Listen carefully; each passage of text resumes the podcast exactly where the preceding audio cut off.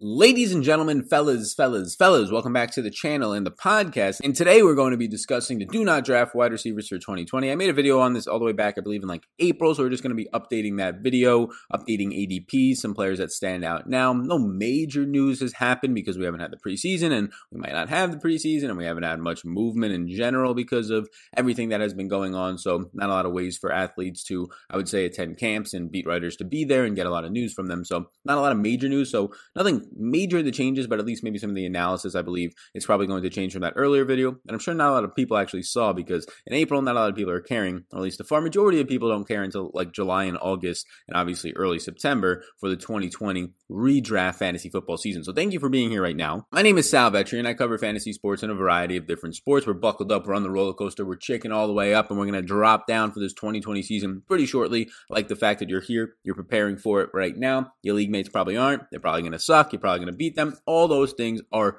probably true. So we're here right now. Do not draft wide receivers. I'm going to go through a couple of them. I think I have like three or four honorable mentions. I think I have four to break down in pretty decent depth. On the screen behind me is just the wide receiver player profiles on the Supreme Draft Guide. You can get it down below. Uh, there's going to be continued more to be added, but every single one of these you click on, uh, we'll click on some throughout. One of the ones that is going to be starting up is on the screen right now for one of the guys that is a do not draft for me. So we'll start there. If we can, right before we get into this, hit the like button. Big old subscribe button just popped up. Be sure to hit that if you're listening on the podcast. fifty dollars giveaway every single week.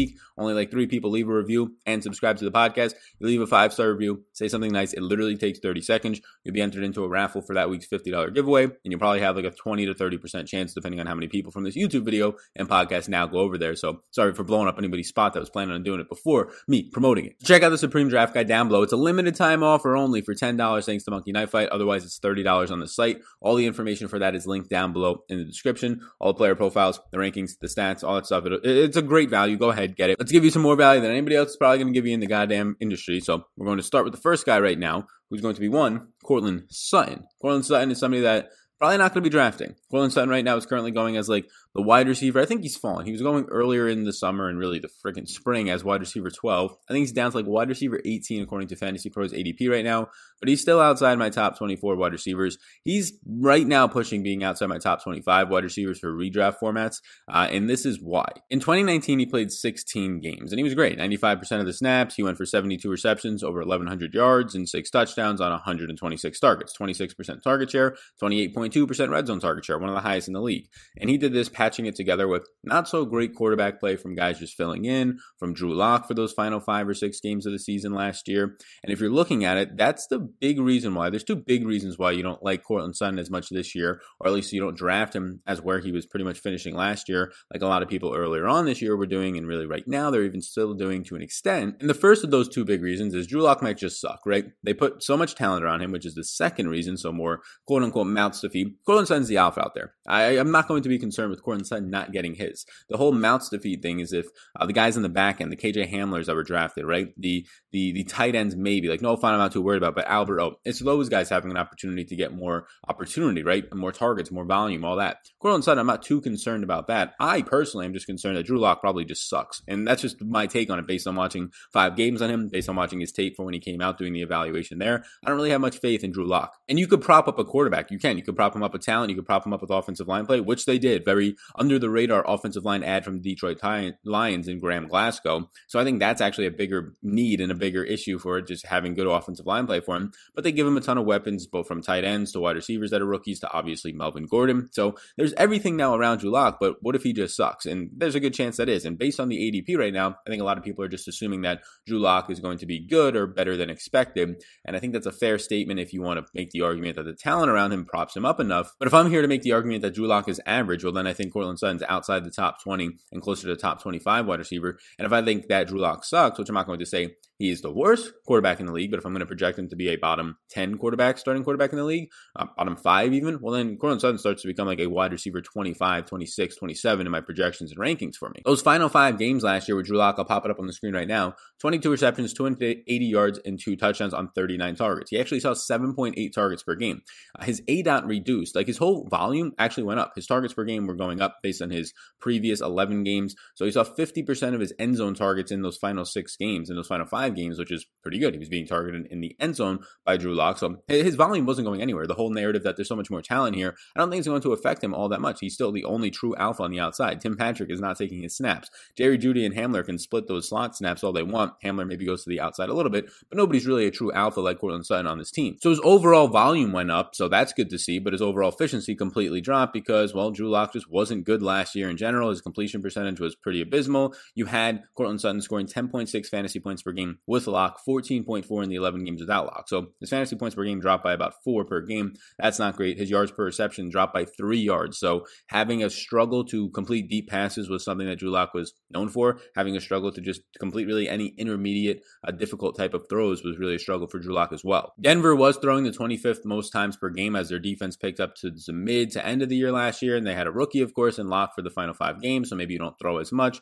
just thirty-four point one attempts per game. Lock attempted thirty-one point two attempts per game himself, two hundred four yards per game, and just seven touchdowns, a four point five percent rate. So I think a big factor is obviously the quarterback play, and now what else they did in the offseason is going to be another factor. They had Melvin Gordon, Nick Vannett, a blocking tight end primarily, and Graham Glasgow, who I think was one of the more underrated moves. Some of these offensive line moves have gone very underrated, and I think one of the biggest ones is Graham Glasgow. Melvin Gordon has just kind of been forgotten about because he's somebody that happened in free agency really well before the free agency period ended, and then also obviously the N F L draft, which was the biggest spectacular event of the entire summer for so far, uh, the, the N F L season and really most sports, that live uh, draft, the virtual draft. And then the N F L draft, they go, they get Jerry Jeudy and Hamler in back-to-back picks. They get Albert O in the fourth round, and then they pick up another wide receiver in the seventh round who probably doesn't make much of an impact in Tyree Cleveland. So you had all these pieces now, uh, two slot receivers primarily that play similar roles, very fast wide receivers. Hamler, probably the fastest receiver on this team now, and then Jerry Jeudy, two burners out of the slot. Uh, you have also Jerry Jeudy being a very technical route runner. Both guys can play on the outside, mainly Hamler, I think, would go there more often.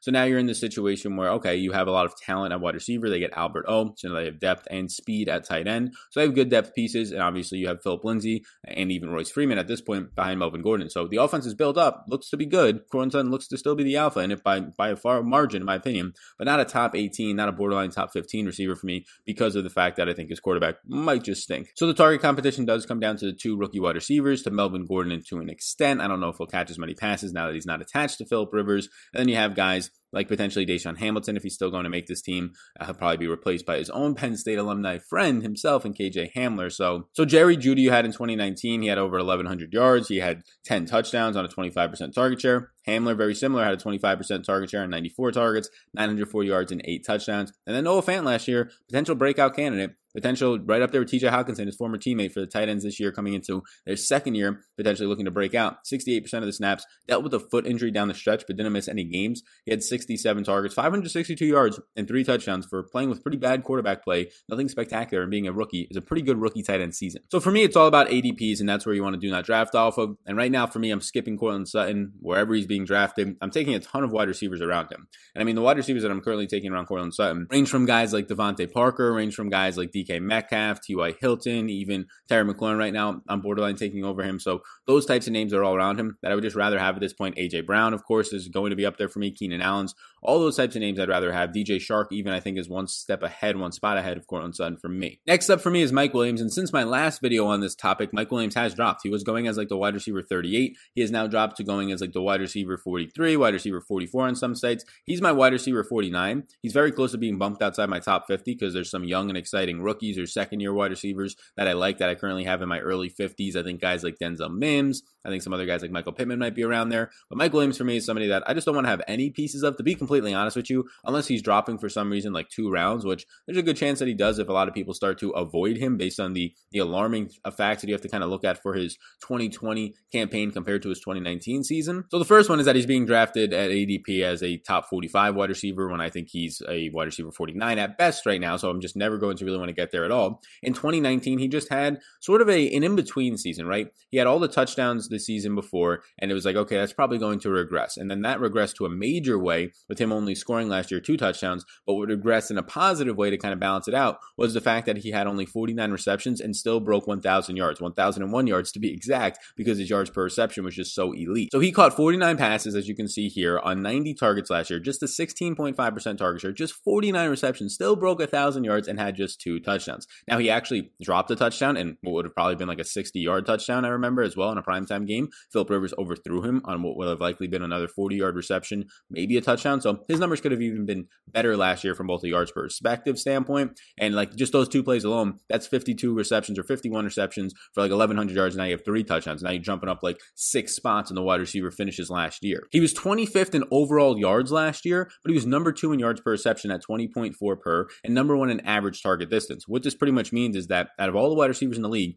Philip Rivers was targeting him the deepest downfield, and he was number two in actually bringing in those overall targets. But he finished as the wide receiver thirty-nine last year on all of these numbers. Now you can tell me if he's going to get ninety targets and he's going to produce in this way, then he's not going to score just two touchdowns. I would argue that he's not just a deep threat as well. Like he should see more touchdown usage, twenty-one point one percent red zone usage last year. He just got overshadowed by Austin Eckler, by the running game when Melvin Gordon came back, by obviously Keenan Allen and even Hunter Henry, who were using the red zone a decent amount. So now you're in a situation where, okay, Mike Williams is still on this team, but Philip Rivers is not. And how much do you trust Tyrod Taylor throwing it deep downfield? I think Tyrod Taylor is accurate, but I don't know if I trust him to unload it as much. And that's probably a good thing for the Chargers because Philip Rivers was taking a lot of unnecessary risks and really his whole career, but also last year for the Chargers. The Chargers did throw the tenth most times per game last year. A lot of checkdowns, of course, to Eckler when he has over a thousand uh, or over a hundred targets, that is, and close to a thousand receiving yards. But you're looking at what the Chargers did in the offseason. They had Brian Bulaga. They traded for Trey Turner. They had bon- Darnell Parham, a tight end from the Dallas Renegades, the X F L team, but they shored up their offensive line a little bit.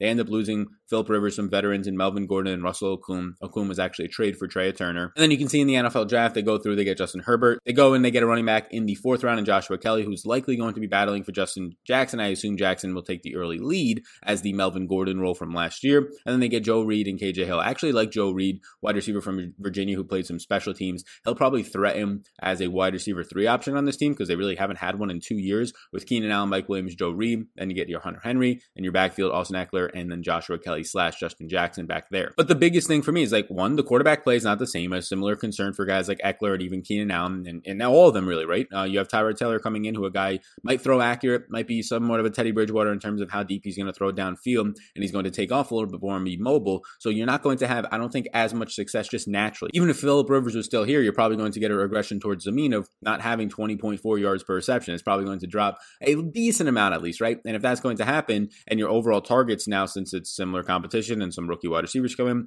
stay around that ninety range, well, now your receptions are dropping. Maybe you score one to two more touchdowns and it balances out, and you end up being the wide receiver forty. But when there was like ten rookie wide receivers who produced last year, now they're coming into a second year, and there was literally twenty rookie wide receivers who are going to have an opportunity to produce this year, I think it just naturally drops down these buffer players like a Mike Williams, and you factor in just the quarterback change and him not even being